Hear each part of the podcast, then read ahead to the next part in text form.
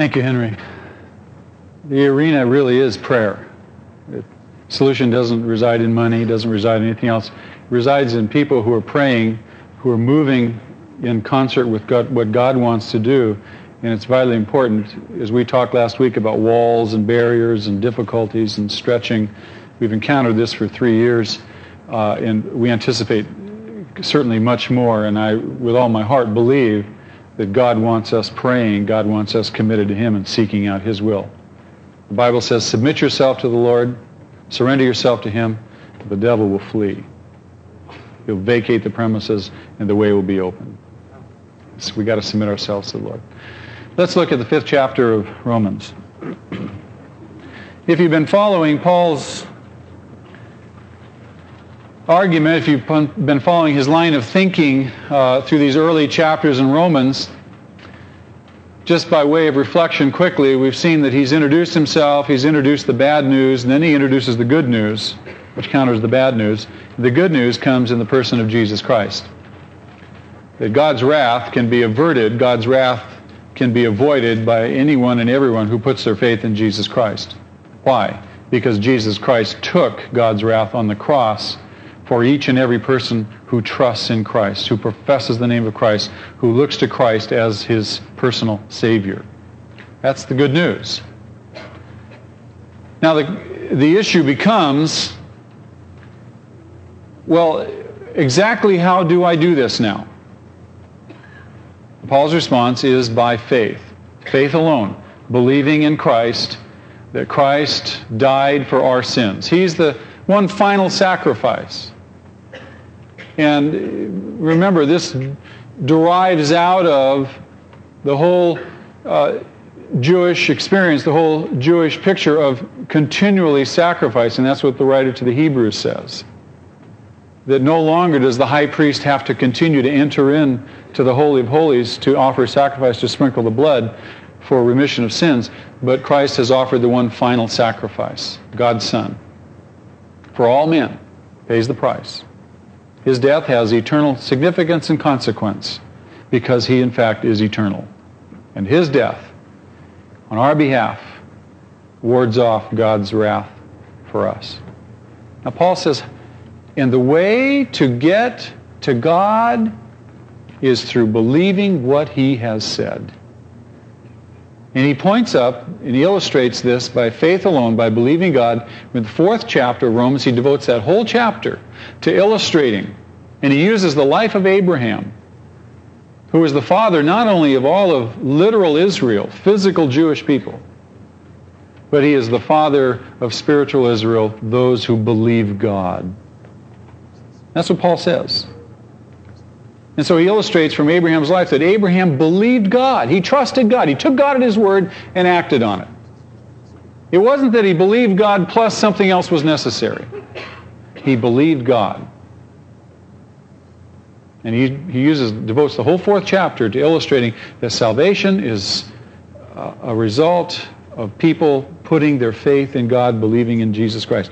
Jesus becomes God's solution to man's dilemma. Now that gives rise to another question. Paul, you say that believing is sufficient. I hear what you say, but I, you know, I, my confidence is not quite there yet. Is believing really sufficient? Is believing going to hold me when I get there, when I stand before God and He says, why should I let you in? Are you sure that I don't have to point to all my good works? Are you sure that I don't have to point to keeping the law? Are you sure that I don't have to point to my own personal righteousness? Paul says, no, none of that counts. We already proved that through Abraham's life. What counts is that you stand there and you say, I believe what you said about Jesus, and I put my faith in Him, and I stood in faith. It's faith alone. And to that end, to that effect, Paul writes the fifth, indeed the sixth, seventh, and eighth chapters of Romans to illustrate the great truth that salvation comes when people believe God. They believe what He says and what He says about His provision for their salvation, Christ. He is the end all. He's it. Jesus is all there is. He is all there is. Believing. Well, okay, Paul, if you say so, but can you give me some assurance? Can you help me feel a little bit stronger? Give me some evidence. Give me something that I can hold on to that, that helps me to believe that believing is sufficient. Now, we've been talking, since we started the fifth chapter, we've been talking about the benefits of believing. And really, they're more than benefits. They're not only benefits, but they are really assurances of believing. Yes, if I put my faith in Jesus, that'll see me through.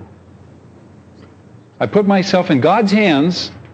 I've done what He has said, and that is sufficient to see me through to the end and on into eternity. I can rest in that. I can trust that. Now, I don't know about you, but as a human being, I always have to do this checking, re-examining, making sure, because in my flesh, I want some kind of physical reassurance. I want some kind of substan- substantial thing to kind of hang on to that kind of gives me guarantee. And we're going to talk about that, that there is some that. But bottom line, it's believing God. And I come back to that point over and over and over. I said, okay, I, that's right. I, I put my faith in Jesus. I believe Him. I trust Him. I put my life in His hands. I'm saved. I see the fruit of it in my life. I'm saved. See, and I have to come back to that fairly regularly just to be reminded and be encouraged and strengthened. Rehearse that. It's helpful.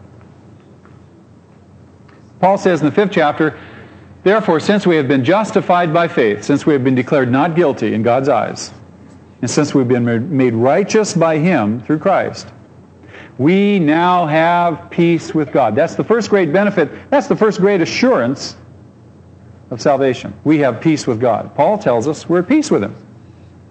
And He's at peace with us. Before, there was no peace. We were at war. And whether or not a person is consciously aware that there's war between them and God, or that they're at war with God, the real issue is that God is at war with them. In Psalm seven, verse eleven, David says this. He says that God is angry with the wicked every day. He's at war with them every day. But we have peace with God. And because we have peace with God, He says now we can enter into His grace. And remember the picture, the, the, the Jews could not enter in except once a year. Enter into God's presence, and that only the high priest could do. And all the people would wait outside with bated breath to make sure that the high priest was still alive so he could come out, that the sacrifice was acceptable to God. That was the one day they had access to God. And the writer to the Hebrews says, now we enter into His throne room with confidence, boldly. We have access to grace. We stand in grace. What do we say about grace? It's only necessary when there's sin around. Isn't that true? Yeah. I mean, if you're perfect and you don't sin, you don't need any grace, right? Sure. Isn't it nice to have people in your life who are gracious to you? Not people who just put up with you, not people who just tolerate you, but people who are genuinely gracious to you and they know you.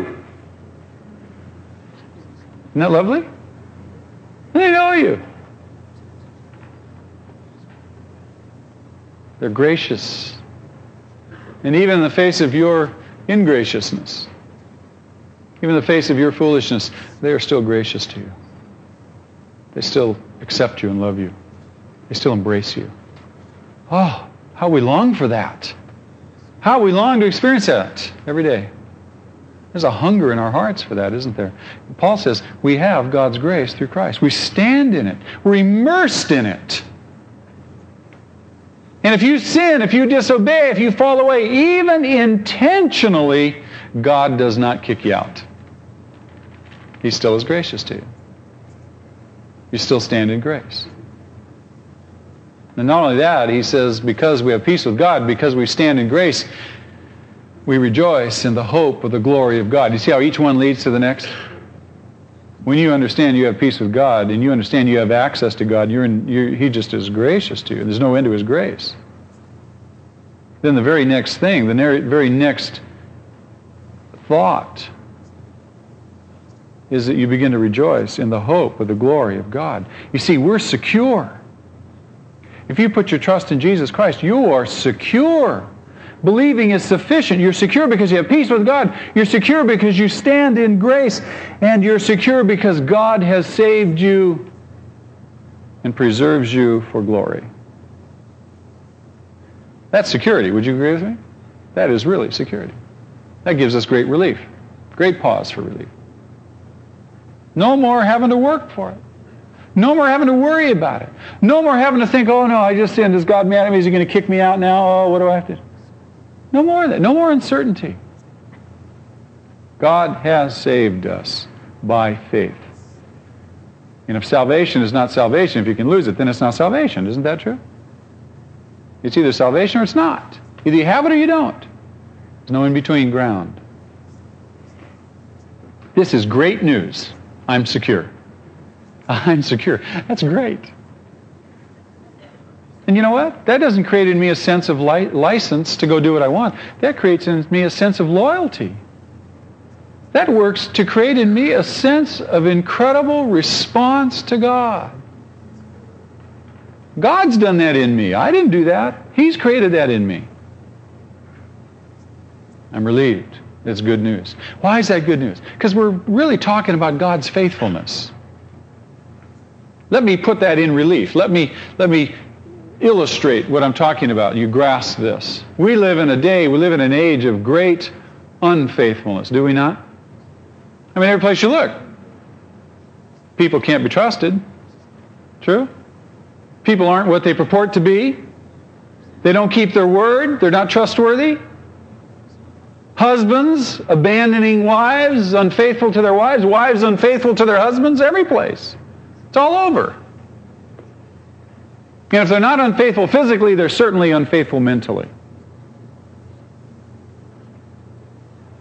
Parents abandoning children.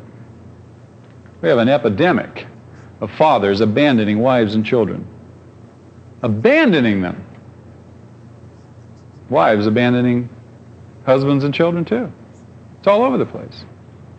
And if not, there's, if, if it's not physical abandonment, though they may still be presently living in the home, you, you see parents abandoning their kids right there in the context of the home.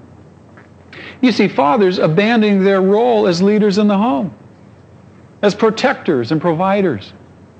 You see fathers abandoning their, their responsibility to train up those children, to teach them, and to live responsibly before them. You see mothers doing the same thing.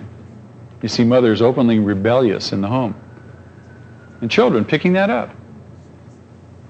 Kids learn by not so much being taught, by catching stuff from us as parents. And so you see unfaithfulness in the home.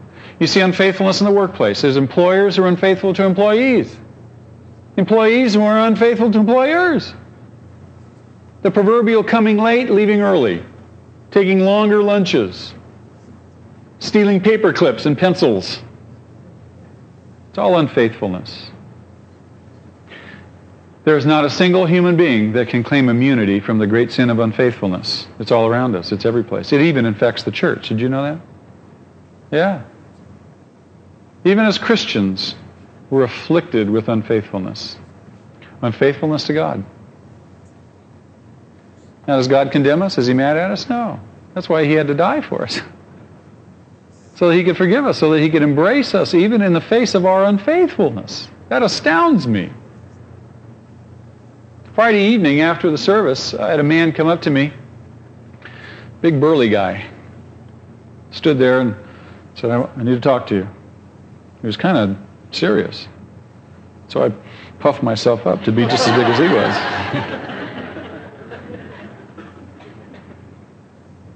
Then I was relieved because then he started to cry. And I thought, well, this works pretty good. That wasn't the reason he was crying. He was crying. He said, you know, he said, God, God spoke to my heart.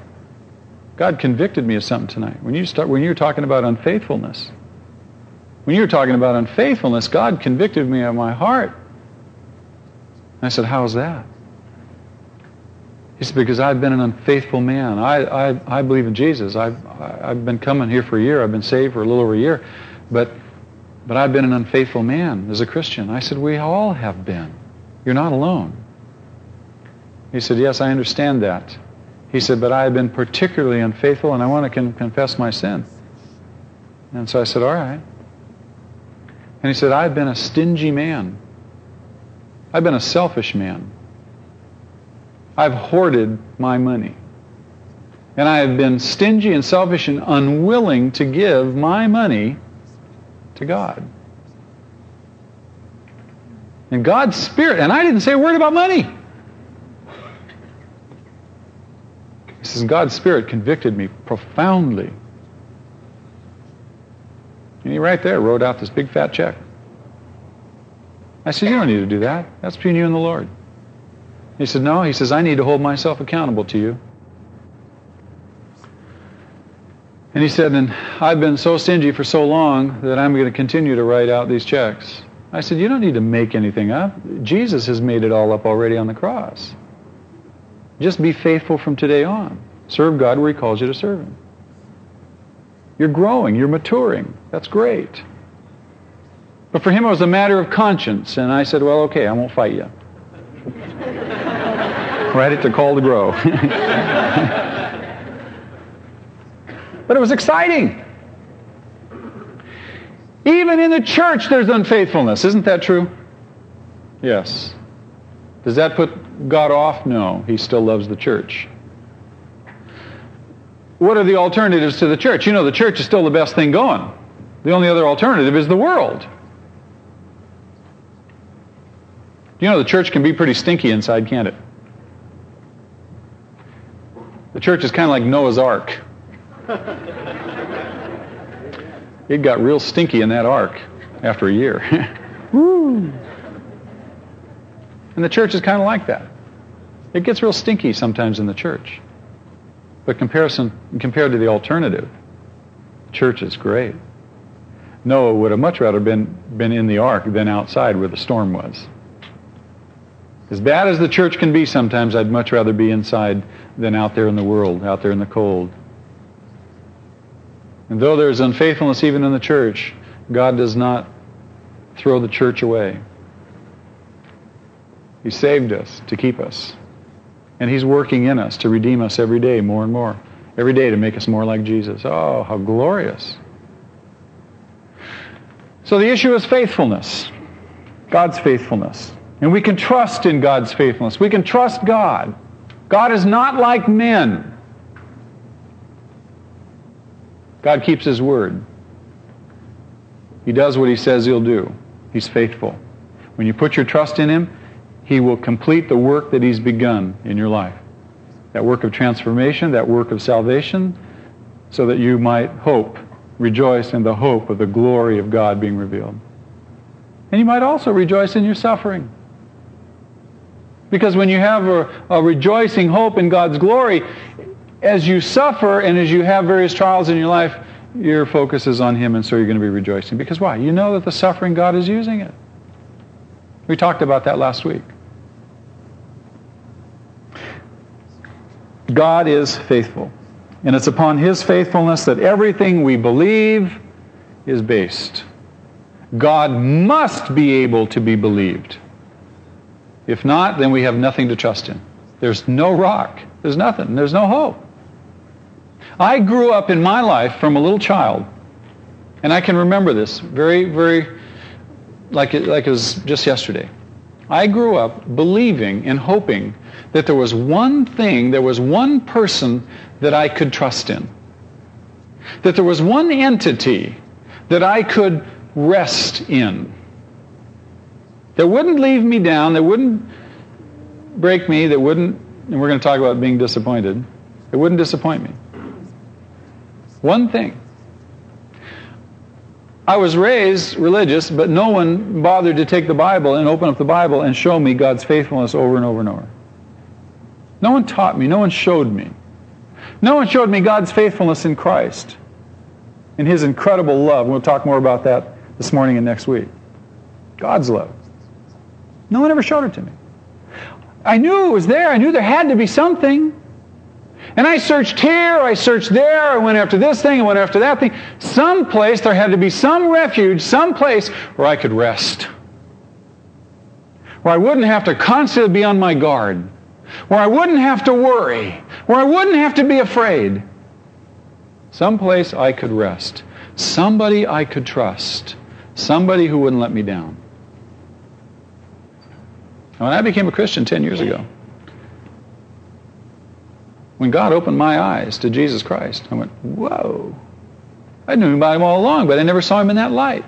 That he became my refuge. And for the past ten years, as I've grown and matured as a Christian, oh, I've known more and more the sweetness of Jesus and the safety. And even in the midst of my struggles and my sufferings and my tribulation, God has proved faithful to me. He's proved faithful to me. He's never once let me down. God is faithful. The Bible says it. Isaiah in the eleventh chapter writes about God's faithfulness. He says that God's faithfulness is the belt around his waist, is the sash which holds it all together. Read that. That's a marvelous passage in the eleventh chapter of Isaiah.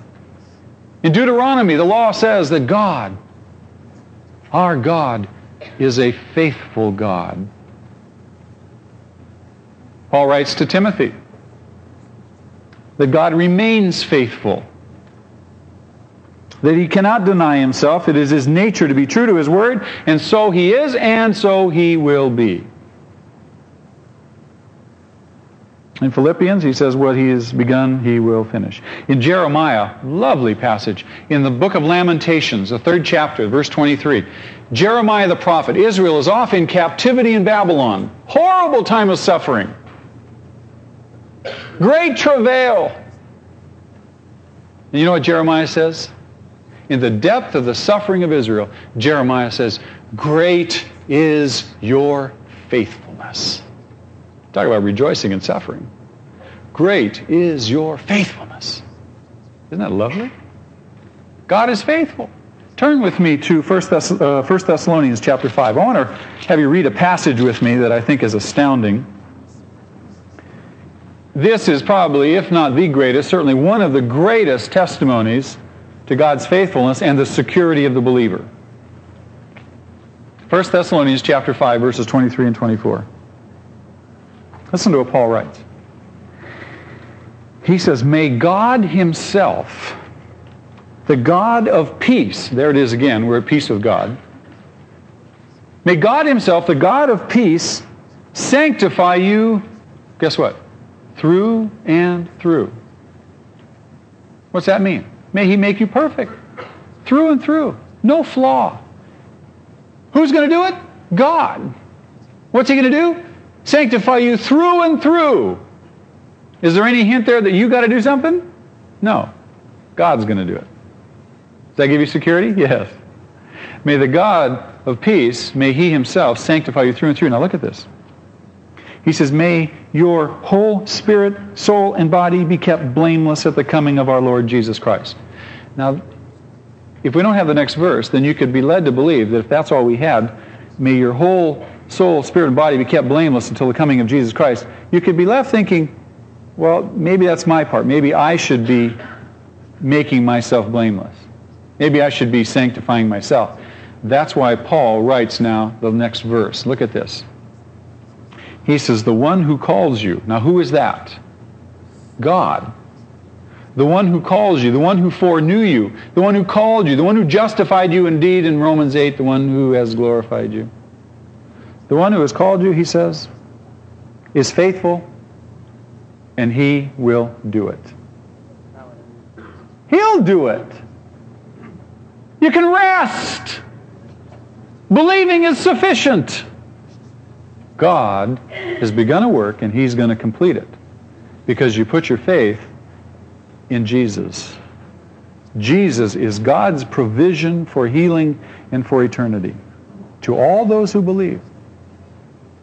Now, look with me at the fifth verse of the fifth chapter of Romans. That was the introduction. Now let's get to the message. Paul says, we rejoice in the hope of the glory of God, and not only so, we also rejoice in our sufferings. He says, why? Because we know that suffering produces perseverance, and perse- perseverance, character, and character what? Hope. You see, for the believer, the believer undergoes suffering, and in that suffering is only produced a greater hope. In Hebrews, the sixth chapter says that this hope is an anchor for our soul. It stabilizes us.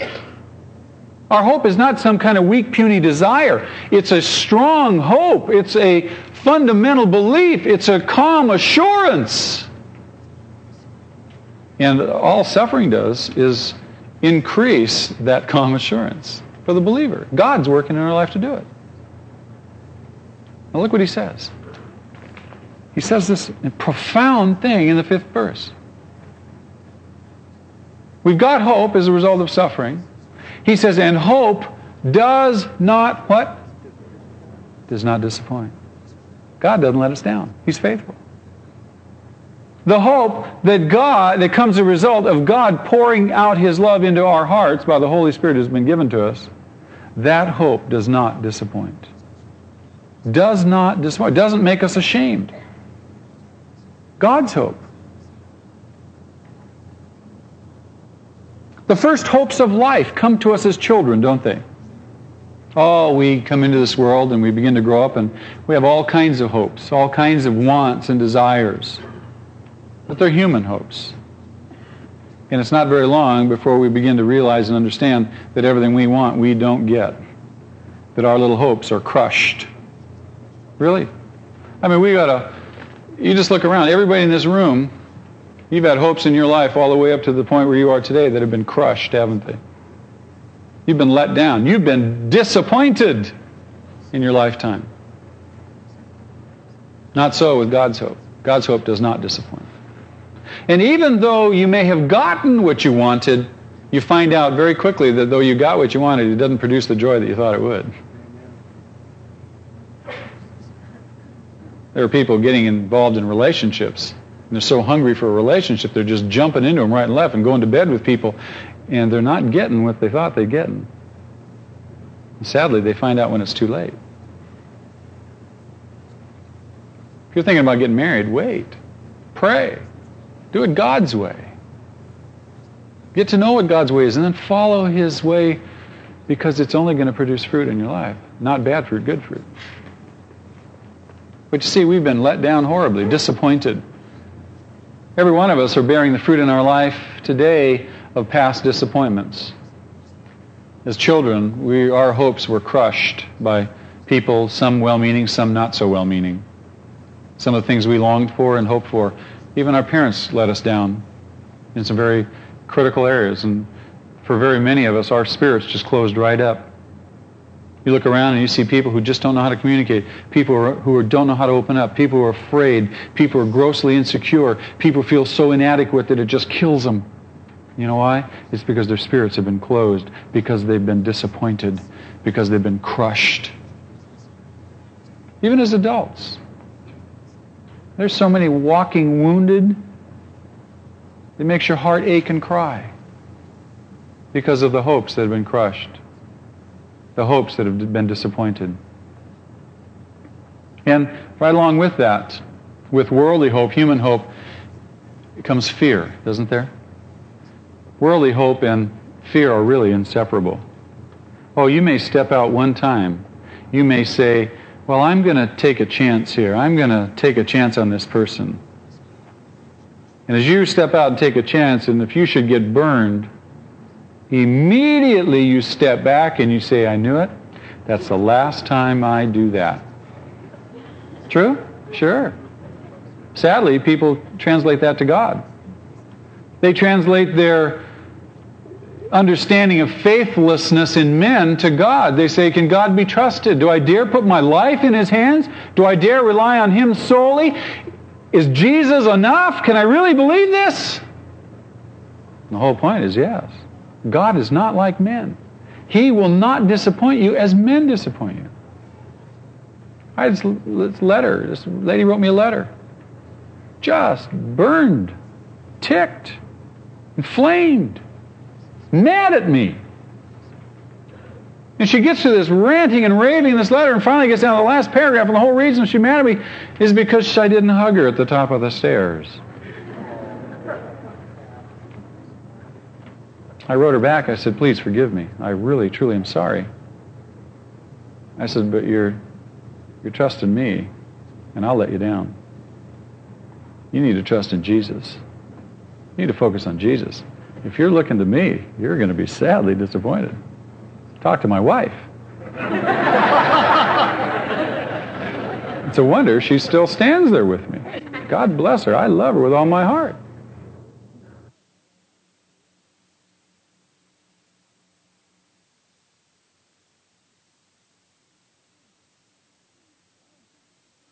But I'm, I'm just flesh and blood. I'm just another man, typical man, insensitive, dumb. I don't know. Expect me to read your mind? Most of us guys respond that way, don't we? God's hope doesn't disappoint, though we disappoint one another. And we become afraid. We don't want to open up. We won't share. We won't step out there again. But God, you can trust in God. And even though you suffer, you can rejoice in the suffering because you have, your faith is in Him. You believe in Him. You trust Him. That He has a good purpose and a good end for that suffering. We talked about that last week. It's either constructive, or it's corrective, or it's what? Exemplary. He puts you on display. Gives you an opportunity to be displayed that you might grow in faithfulness and trust Him. A hope which fails causes one to be ashamed, but the hope which is based in the promise of God is assured of fulfillment. There it is, right there. Even the disciplines of suffering teach us that hope does not disappoint. When you go through suffering and God proves His faithfulness to you again, you have history with God. You look back and oftentimes with twenty twenty hindsight and you say, oh, wow, I see what God did. And you're thankful. But it gives you history. It gives you opportunity that when the next suffering comes, you can be thankful and you can trust Him in the midst of it. And because of it, why? Because He was faithful to you there, He'll be faithful to you here. And it gives you hope for the future, that when suffering comes in the future, you can be thankful. You can be praising Him even because of the suffering. Why? Because God can be depended on. He's not faithless. He's not like men. Hope does not disappoint. The hope that God builds into us. It does not disappoint, doesn't let us down. There's a passage in Timothy, Second Timothy chapter one. Let me just tell you quickly what he says. I want you to read it, though, later. The setting is such is this. Paul writes to this young pastor, Timothy is not sure. He doesn't have a total firm grasp on the faith. His picture, his understanding of the Christian faith is not matured to the point where he understands and can grasp difficulties and how they fit in. And so he's confronted with Paul being carted off to prison in Rome. He's confronted with Paul being in chains and going to be beheaded. And there are people surrounding him, both in the church and outside the church, who are saying, well, Timothy, you're talking about God, and we can trust God. Look what's happened to Paul. Can I trust God? Am I going to be carted off to prison? I thought God was going to protect me. I thought my life was going to be rosy. It was going to be better. What about God? Paul writes letters to those like that, huh? And so he says in this letter to Timothy, he says, you know, Tim, don't be ashamed. Don't be ashamed of the gospel, and don't be ashamed of me because of my chains. It's for this reason, for the sake of the gospel, that I'm imprisoned. And I rejoice in my chains. And you rejoice also with me. You see, when you begin to mature as a Christian, when you begin to understand that becoming a Christian doesn't mean you get a pink Cadillac. Becoming a Christian means that you enter into a whole new life, a life that you yield yourself to God for His purposes. And as Paul says in the eighth chapter of Romans, we are counted as sheep for the slaughter. We're expendable in this life. Our hope is not here. Our hope is where? There. And as you mature as a Christian, the things of this world begin to grow strangely dim. You have less and less of a firm hold on this life. I was talking to uh, a gal yesterday. We were talking about this airplane that crashed last week and that little five-year-old girl that survived. You know, and, and from a human perspective, that's a great miracle, isn't it? That five-year-old girl survived. And I began to think about that. And this girl was telling, we were talking about that, and she said, isn't it a wonder, isn't it, isn't it a miracle how God chooses to save some so that they might live? And all of a sudden came crashing into my understanding was this. If, if I was a Christian, which I am, if I was in a plane crash, I would not want God to save me to live. I would God, want God to save me to live. Big difference, huh? Man, I don't want someone to put me in a hospital. I don't want to grow all the skin grafts. I don't want to do all that stuff. God will take care of my wife and my son. I'm confident of that. He'll take care of you guys too. I want to go home. I want to go home. But you see, the perspective, the perspective is what? Is it earthly or is it heavenly? If you're hoping in God, no matter what happens, you won't be disappointed. You won't be disappointed. If you're hoping in this life, and if this life is your home base, you're going to be disappointed when trials and struggles come into your life. And so Paul says to Timothy, don't be ashamed. He says in the first chapter of Romans, the sixteenth verse, I'm not ashamed of the gospel. I'm not ashamed of God's good news. Because God's good news, the gospel, is sufficient. That's all we need. Why? Because when people believe what God says, He transforms their life. He does it. They don't do it. God does it. And I'm not ashamed to tell people about that. I'm not embarrassed by that. Because if there's anything that people need, it's hope. If there's anything that people need, it's to have their lives changed. If there's anything that people need, it's to feel secure and safe.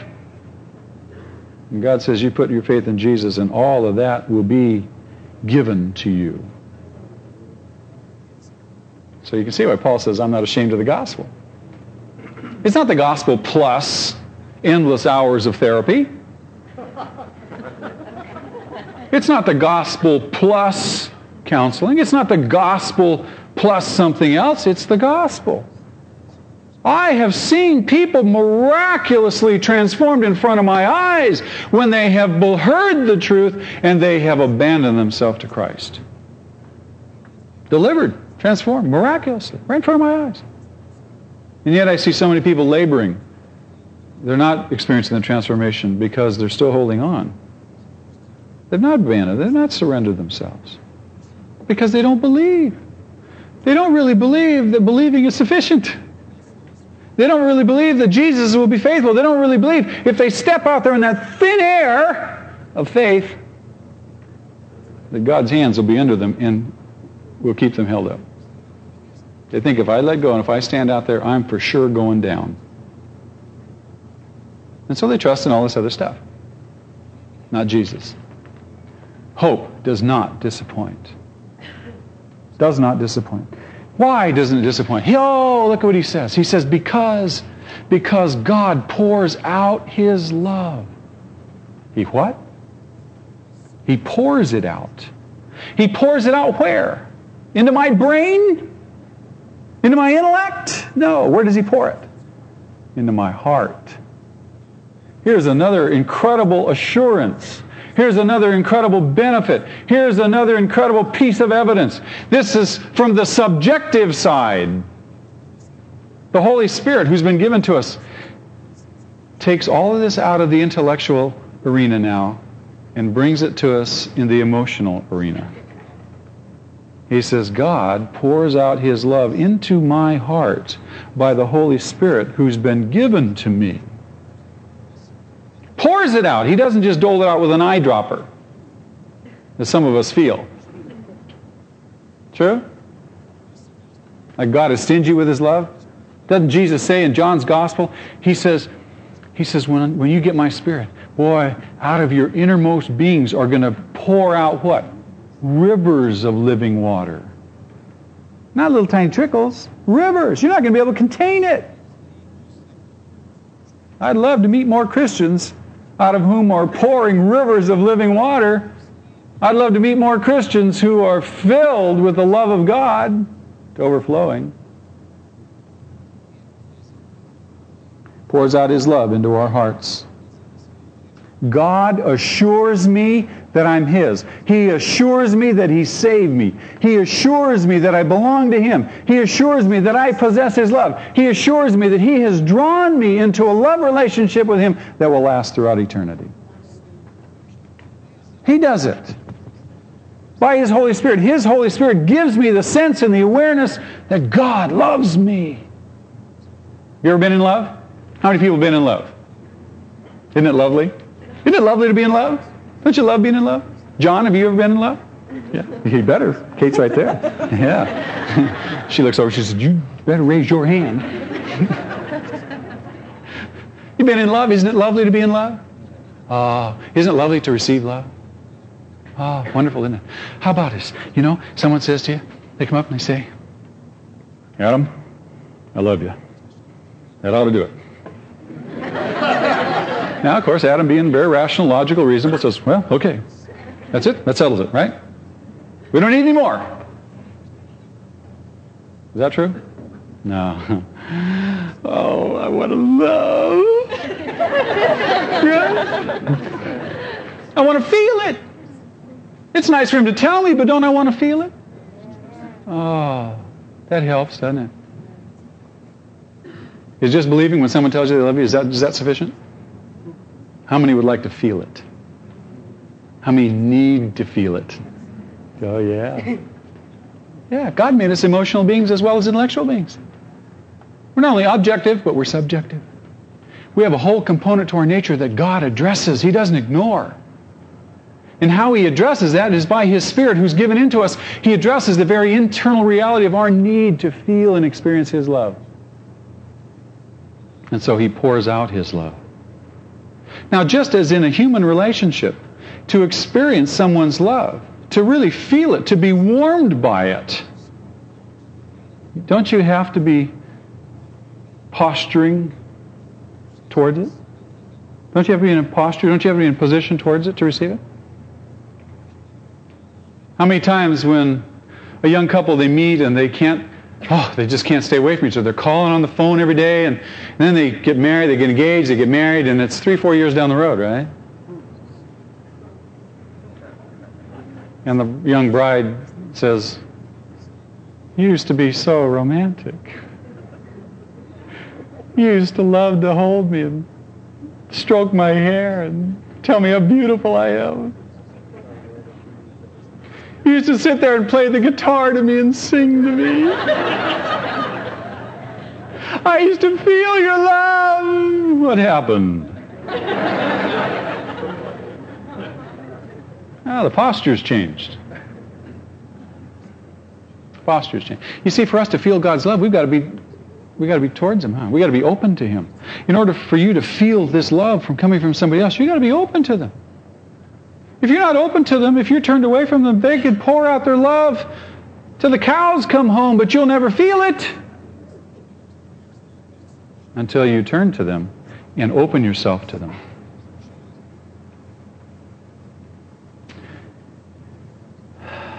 I don't feel God's love. I hear what you say, but I don't feel God's love. You know why? Because you're not turned to Him. Paul says in Galatians, the fifth chapter, the twenty-second verse, he says, the fruit of the Spirit is love. First of all, it's love. What kind of love? Romantic love? No. That's eros. The Greek word eros, meaning from which we get the word erotic. That means, essentially, it's all take. It's not Philadelphia kind of love, philia, brother love. That's give and take. It's agape love. It's the kind of love that is all give. Agape love. God pours out His love. He pours out His love that I might experience it, that my heart, my life might be filled with His love. But I don't feel it. Then turn to God. Well, I've tried. You confessed your sin? Well, I, I guess so. I don't know. You know, we do, we have this habit. We, we quickly go down the list, don't we, Ten Commandments? And we don't find any gross violations, and we say, well, I'm pretty good. I'm doing all right. But what we don't realize and what we're unwilling to acknowledge is that we bury a whole bunch of stuff. We don't want to sit, let this stuff surface because I can't stand to see how gross I am. And so it requires that I spend some quiet time with God. It requires that I say, oh, Lord, Lord, search my heart and show me if there be any hurtful way in me. Now, God's not going to just ream up a whole bunch of stuff. But the issues that he knows that he wants you to deal with first, he's going to bring up. And what, you, what are you doing? You're posturing towards God. You're turning towards God. You're, you're being open to God. And he's continued to pour out his love. He never stopped. But now you're in a place where you can receive it. And receiving it, you're able to feel it, to experience God's love. God, show me if there be any hurtful way in me. Search my heart, Lord, so that I don't quench the Spirit and choke off the flow of your love to me. When you quench the Spirit, you quench it by grieving God's Spirit, by sin, confess, uh, unconfessed sin, rebellion, unforgiveness, those things that we don't want to deal with, that we don't want to acknowledge, but that we must if we want to experience God's love. In Ephesians, the third chapter, turn there with me. Chapter three of Ephesians, verse fourteen. We'll be done in just a couple of minutes here. I want you to see something powerful. I want you to see how Paul prays, not only for the Ephesian believers, but also for us. This is an astounding thing.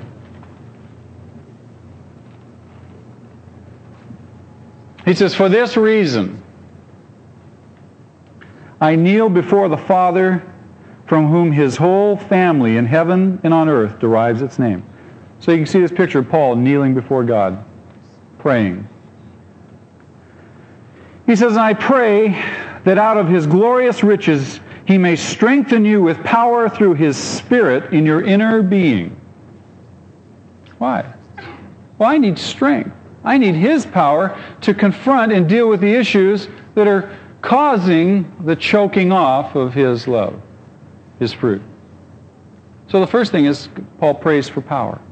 Power of God's Spirit in the inner being, that I might deal with these issues. I might acknowledge them and I might confess them. And then he prays this. And I pray that you, being rooted and established in love. He says that, that you were rooted, you became a believer because of God's love. God established you. He rooted you in his love. You're firmly established. But that's not enough. He says, I pray that you may have power together with all the saints. Now get, look at this. To grasp how wide and long and high and deep is the love of Christ. I want you to grasp this. God wants you to grasp it. That word grasp has, has contained in it every possible means, every possible avenue of understanding, not only intellectually, but experientially. I want you to grasp the overwhelming dimensions of God's love. That's what he prays for.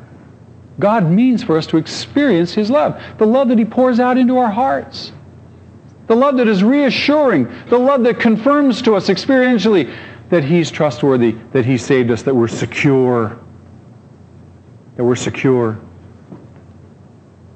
And look at this. He says this. He says, and to know, and to know this love that surpasses knowledge. I don't want you just to know it with your knowledge, with your intellect. I want you to know it intimately. To know this love that surpasses knowledge. Look at, that you may be filled to the measure of all the fullness of God. Filled to the fullness of all the fullness of who, man? Does God want us filled with love according to our measure? No. He wants us filled according to his measure. To all the fullness of God. I have no category for that. I have no category for that. God wants to fill me up to overflowing so that it just blows me away. You ever been blown away by love? Incredible. That's what God wants to do. How has all this come to pass? By the Holy Spirit who's been given to us. If God didn't love me, would He give me His Holy Spirit? No. The fact that I possess the Holy Spirit, the fact that the Holy Spirit lives in me, as Paul says in the eighth chapter of Romans, as he says in Corinthians, we become the temple of the Holy Spirit. The Holy Spirit lives in us. And it's by that Holy Spirit that we become aware, that we begin to sense and we begin to experience the love of God. God's Spirit makes it real to us. It's nothing we do. We turn to Him, we respond to what He does in our life, and He makes His love real to us and overwhelms us with it. The unbeliever will never experience the love of God. The unbeliever will never know the hope that you know. The unbeliever could never rejoice like you rejoice. Why? Because they don't have God's Spirit living in them. This doesn't make sense to them. Their eyes aren't open. It sounds nice, but it's not real to them. If only it could be. Many a time, I was talking with this guy the other day, and he was telling me that God loves him, and I said, how do you know? He said, well, I, I just believe that God loves me. And I said, well, how do you know? Do you, have you ever experienced God's love? Have you ever felt it? He said, well, yeah. And I was a little perplexed until later on it began to dawn on me that he's never really known and felt God's love. He's experienced God's goodness. God's grace to him, God's common grace. He causes the rain to fall on the just and the unjust. He's experienced God's goodness, but not His overwhelming love. Because he doesn't have His Holy Spirit living in him. Every born-again, true, believing Christian has God's Spirit living in them. The Scriptures are adamant about that. You say, well, now, wait a minute. You say that if I am a Christian, I have God's Spirit living in me. If that's true, will God take His Spirit away from me? No, Paul says that we are sealed with the Holy Spirit. That the Holy Spirit has been given to us as a guarantee of our final redemption. Well, wait a minute. You're saying that, that God will never take His Holy Spirit away from me? No. Well, what about that verse in Psalm fifty-one? When David says, take not your Holy Spirit from me. What does that mean? It means this. David prayed that God would not do to him what he saw do to Saul. Saul was an unrighteous king, and God removed His Spirit from Saul and anointed David. God's Spirit did not indwell David. God's Spirit was upon David. There's a big difference. In the fourteenth chapter of John's Gospel, Jesus gives more visibility to this. He says to His disciples, He said, I must go away, but I'll send another, a comforter, and He will come to you. And you know Him. The world does not know Him, but you know Him. And the reason you know Him is because He has been with you. He's been upon you. He's empowered you. He's made you able to believe and trust in Me. But He will be in you. Big difference. When you believe in Jesus Christ, God puts His Spirit in you. His Spirit is upon you to enable you to believe. And then when you believe, He puts His Spirit in you. And when He puts His Spirit in you, His Spirit is there to stay. I am His. And I am sealed, and I am marked. I'm secure. I can rest. No more running. No more fear. No more uncertainty. I can rest. God loves me. How can I know absolutely for sure? There's got to be one final test. I hear what you say. I read what the Bible says. How can I know for sure? Is there one final, is there one thing that I can, one evidence? Yes, there's one. There's one final acid test that you can know beyond a shadow of a doubt that the Holy Spirit of God lives in you. And that's in First Corinthians. Paul says an astounding thing. He says, no person, no man, can confess Jesus is Lord except that the Holy Spirit enable him to do it. You mean all I got to do is say those three words, Jesus is Lord? That's it? That guarantees me I'm a Christian? Oh, Jesus is Lord. It's not mere words. You can pay a derelict five bucks and he'll say it all day. As long as you've got five bucks to pay him, he'll say it, right? Jesus is Lord, Jesus is Lord, Jesus is Lord. Does he have any concept of what he's saying? Does he understand it? Does he mean it? No. Paul is saying that no person can say Jesus is Lord. In those three words is encompassed this whole book. In those three words are all the truths of the Bible. Jesus, fully man, is Lord, fully God. Jesus, his person and his work is identified. As a man, he came to live amongst us and tell us what God was like. As God, he came to save us. Emmanuel. That's what his name is. God with us. In that three-word sentence is revealed all his work. Jesus is Lord. Jesus is it. There is no other. He came. He lived. He died on the cross for me. He was buried. He was resurrected. He ascended to the Father. He's coming back. It's all there. If I understand and believe all that, if I'm able to profess that with that kind of understanding, and if I believe it, Jesus is Lord, that is the acid test that the Holy Spirit lives in me. If I just say it and I just flip it off, the Holy Spirit's not in me. But when I say it, and I mean it, and I believe it, God's Spirit is in me, and He has me in His grasp, not to crush me, but to save me and to preserve me for all eternity. I'm secure. Let's pray. Father, I thank you for your grace, your abundant grace to me. Lord, I thank you that in the face of my failures and my disobedience and my own sinfulness, that, Lord, you don't give up on me. You don't kick me out. I thank you, Lord, that you didn't save me because I was savable, because I was adorable. You saved me because you just chose to. You saved me because you wanted to. Incredible to me, Lord. I thank you for that. Father, I pray too, as Paul prayed, that you would strengthen each of us in our inner being. Lord, and strengthen us that we might know and grasp your great love for us, that we are secure, that believing is sufficient, that it's not Jesus plus something else. I put my faith in Him. I've thrown my whole life into His care. And on that basis, you have worked the unworkable changes. You've worked those in my life. You've changed me. You've worked a miracle. Thank you, Lord.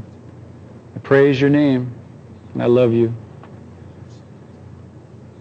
We pray these things in Jesus' name. Amen.